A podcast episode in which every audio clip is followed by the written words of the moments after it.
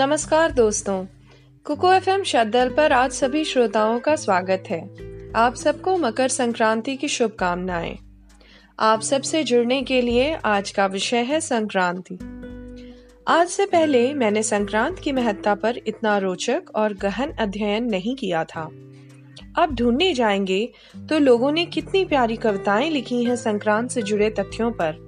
प्रस्तुत कविता में कवियत्री प्रभा तिवारी जी संपूर्ण त्योहार को इस प्रकार इन शब्दों में समेटती हैं। हर्षोल्लास, सद्भाव, शांति अति पावन है ये दिन। देश के हर हिस्से में रूप नाम से भिन्न। गंगा में डुबकी लगा, करते हैं स्नान। बड़े ही सम्मान से करते दान दक्षिणा मान जिसकी जो भी इच्छा है है जितना सामर्थ्य आज सभी करते हैं पुण्य, पाने को परमार्थ। गुड़तिल लड्डू।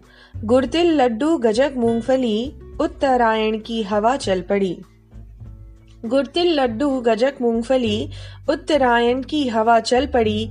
कहीं संक्रांति, कहीं है पोंगल, कहीं बन रही है खिचड़ी।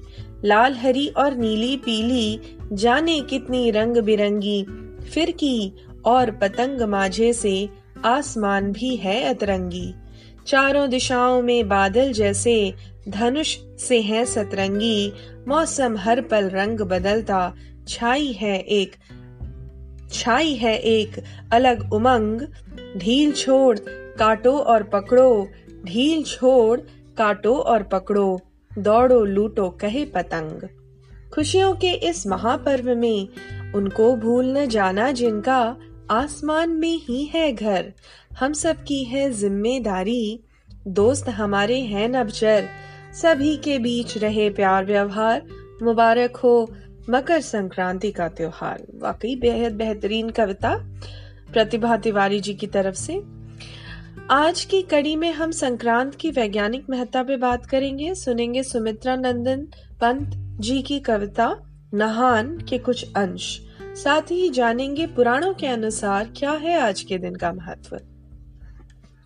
पौष मास अर्थात दिसंबर, जनवरी, जिसे देशज में पूस भी कहते हैं भी जब सूर्य धनु राशि से मकर राशि पर आता है, तभी इस पर्व को मनाया जाता है। वर्तमान शताब्दी में यह त्योहार जनवरी माह के चौदहवें या पंद्रहवें दिन में पड़ता है। आगे चल के यह सोलह जनवरी को भी आने लगेगा। इस दिन सूर्य धनु राशि को छोड़कर मकर राशि में प्रवेश करता है। तमिलनाडु में इसे पोंगल नाम के उत्सव से मनाते हैं, जबकि कर्नाटक, केरल या आंध्र प्रदेश में इसे केवल संक्रांति कहते हैं। मकर संक्रांति पर्व को कहीं कहीं उत्तरायणी भी कहा जाता है, पर यह भ्रांति है कि उत्तरायण भी इसी दिन होता है। किंतु मकर संक्रांति, इसीलिए मकर संक्रांति उत्तरायण से भिन्न है। आइए जाने भारत के विभिन्न राज्यों में इसे कहाँ किस नाम से जाना जाता है। भारत के सताईस अट्ठाईस राज्यों में सबसे ज़्यादा इसे मकर संक्रांति ही बोलते हैं। वे राज्य हैं छत्तीसगढ़, गोवा, ओडिशा, हरियाणा, बिहार, झारखंड, आंध्र प्रदेश, तेलंगाना, कर्नाटक, केरल इत्यादि। और तमिलनाडु में इसे पूरी, पूरे ही अलग नाम से जाना जाता है ताई पोंगल या उजुअर तिरुअनल श्रीलंका में भी इसे उजुअर तिरुअनल तमिल प्रभाव के कारण वहाँ भी इसे इसी नाम से जाना जाता है। गुजरात और उत्तराखंड में इसे उत्तरायण कहते हैं। हिमाचल प्रदेश, पंजाब, हरियाणा में यह माघी नाम से मनाया जाता है।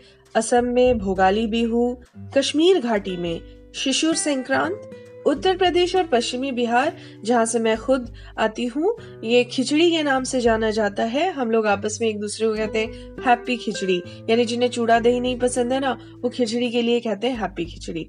तो अलग अलग जगह अलग अलग प्रांत, भारत की भव्यता है ये, और ये एक बहुत बड़ा भव्य त्योहार अलग अलग नामों से मनाया जाता है। पश्चिम बंगाल में पौष संक्रांति पौष संक्रांति ये बांग्लादेश में भी इसे पौष संक्रांति ही कहा जाता है। कर्नाटक, मकर संक्रमण, पंजाब इसे लोहड़ी की तरह मनाते हैं। भारत के बाहर, जैसा कि मैंने अभी बताया, और भी श्रीलंका और बांग्लादेश की तरह अन्य देशों में, जैसे म्यांमार में थियान नाम से, लाओस में पीमा लाओ। इस तरीके से भारत के बाहर भी संक्रांति की अपनी भव्यता है। दोस्तों, हम समझ सकते हैं कि एक साथ सारा भारत संक्रांत को भिन्न भिन्न नामों से मनाता है। ये हमारी सांस्कृतिक भव्यता है। सर्दी के समय में वातावरण के साथ साथ शरीर का भी तापमान बहुत कम रहता है। कम तापमान के चलते शरीर में रोग और बीमारी लगने का खतरा हमेशा बना रहता है। इसलिए इन दिनों गुड़ और तिल से बने पकवान या मिष्ठान का सेवन शरीर को अंदरूनी गर्मी प्रदान करता है और शरीर के तापमान को संतुलित करने का कार्य करता है, जिससे कि शरीर में रोग प्रतिरोधक क्षमता की वृद्धि होती है। शरीर स्वस्थ रहता है। मकर संक्रांति के शुभ अवसर पर तिल, लाई, गुड़ से बना, गजक, रेवड़ी आदि का खूब निर्माण होता है और लोग आपस में एक दूसरे को बांटते भी हैं और खाते भी हैं। मकर संक्रांति के दिन पतंग उड़ाने की भी अलग परंपरा रही है। इस पर्व, जिसे हम काइट फेस्टिवल भी कहते हैं, के अवसर पर समूचे भारत में, खास करके गुजरात मुंबई और अन्य बड़े शहरों में बच्चों और युवाओं के बीच पतंग उड़ाने को लेके एक कॉम्पिटिशन्स भी होते हैं, खासा उत्साह भी रहता है। पतंग महोत्सव भी इसी दिन मनाई जाती है। इस तथा इस मकर संक्रांति पतंग महोत्सव, मकर संक्रांति काइट फेस्टिवल या पतंग महोत्सव के भी नाम से जाना जाता है। इस एपिसोड की कड़ी में आगे बढ़ते हुए, आइए सुनते हैं छायावादी कवि सुमित्रा नंदन पंत जी की कविता, नहान। आप सुन रहे हैं कुकू एफएम, मैं प्रज्ञा। सुमित्रा नंदन पंत जी की कविता, नहान।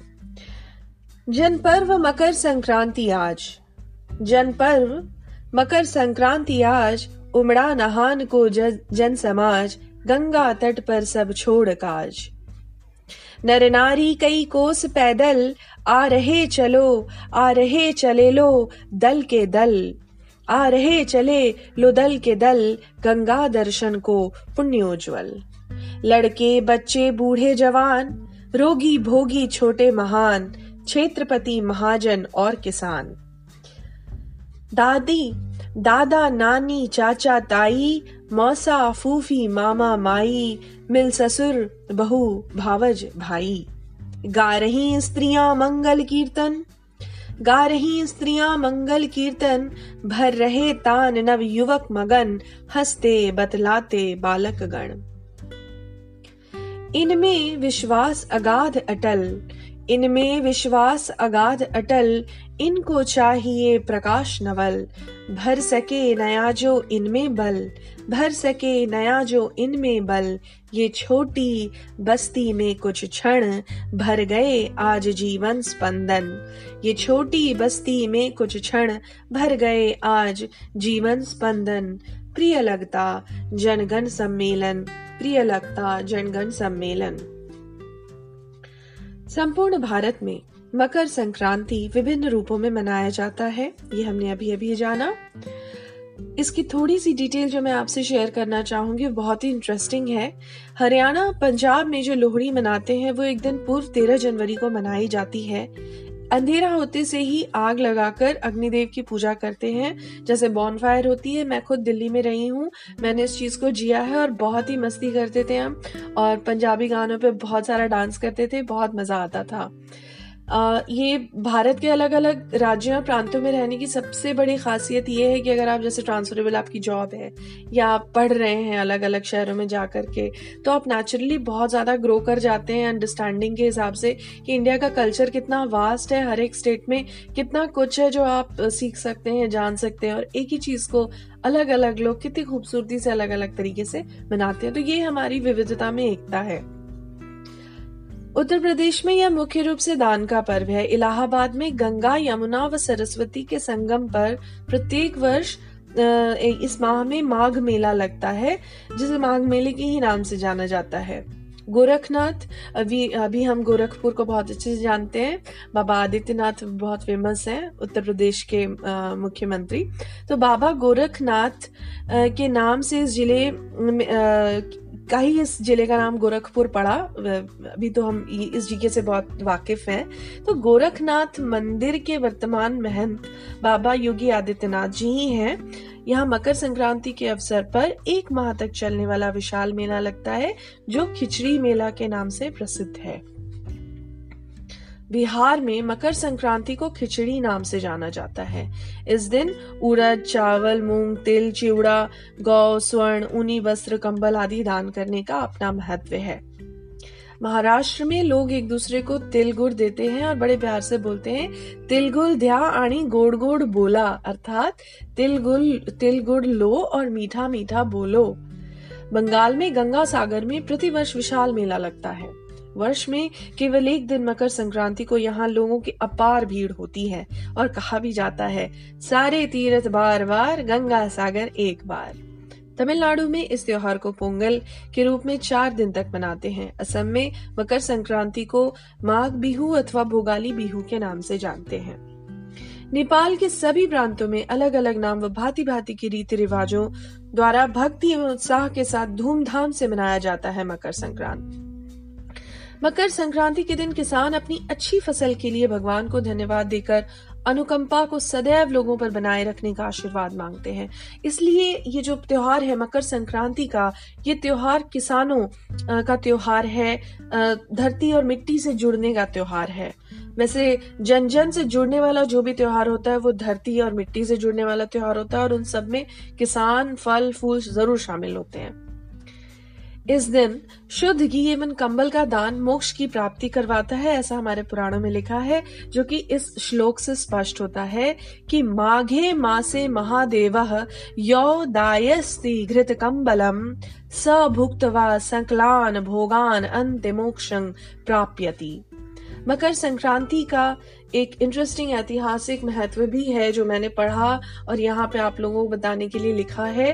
और इंटरेस्टिंग ये बात है कि ऐसा माना जाता है, भगवान भास्कर यानी सूर्य सन गॉड अपने बेटे यानी अपने अपने पुत्र शनि से मिलने स्वयं उनके घर जाते हैं। तो एक तरीके से देखिए कि सूर्य जो ये मकर राशि में प्रवेश कर रहे हैं तो मकर के अधिपति कौन है? शनि है राइट तो तो सूर्य अपने पुत्र शनि से स्वयं उनके घर मिलने जाते हैं और शनि के पास काले तिल बचे होते थे तो इसीलिए कहा जाता है कि तिल का त्योहार है। तो शनि देव अपने पिता सूर्य को तिल भेंट करते हैं। इसीलिए ये तिल की महत्ता यहाँ पे बन जाती है। तो चूँकि शनि देव मकर के स्वामी हैं, अतः इस दिन को मकर संक्रांति के नाम से जाना जाता है। महाभारत काल में भीष्म पितामह ने अपना, उन्हें इच्छा मृत्यु थी तो उन्होंने अपनी देह त्यागने के लिए जो दिन का चयन किया था, वो मकर संक्रांति ही थी। मकर संक्रांति के दिन ही गंगा जी भागीरथ के पीछे पीछे चलकर कपिल मुनि के आश्रम से होती हुई सागर में जाकर मिली। तो इतनी सारी अच्छी बातें इस एक पर्व से हमें पता चलती हैं, इस पे अध्ययन करने से हमें पता चलती हैं, इसका वैज्ञानिक महत्व, इसकी ऐतिहासिक कहानियाँ और इसके अलग अलग नाम, हर राज्य में इसका मनाया जाना।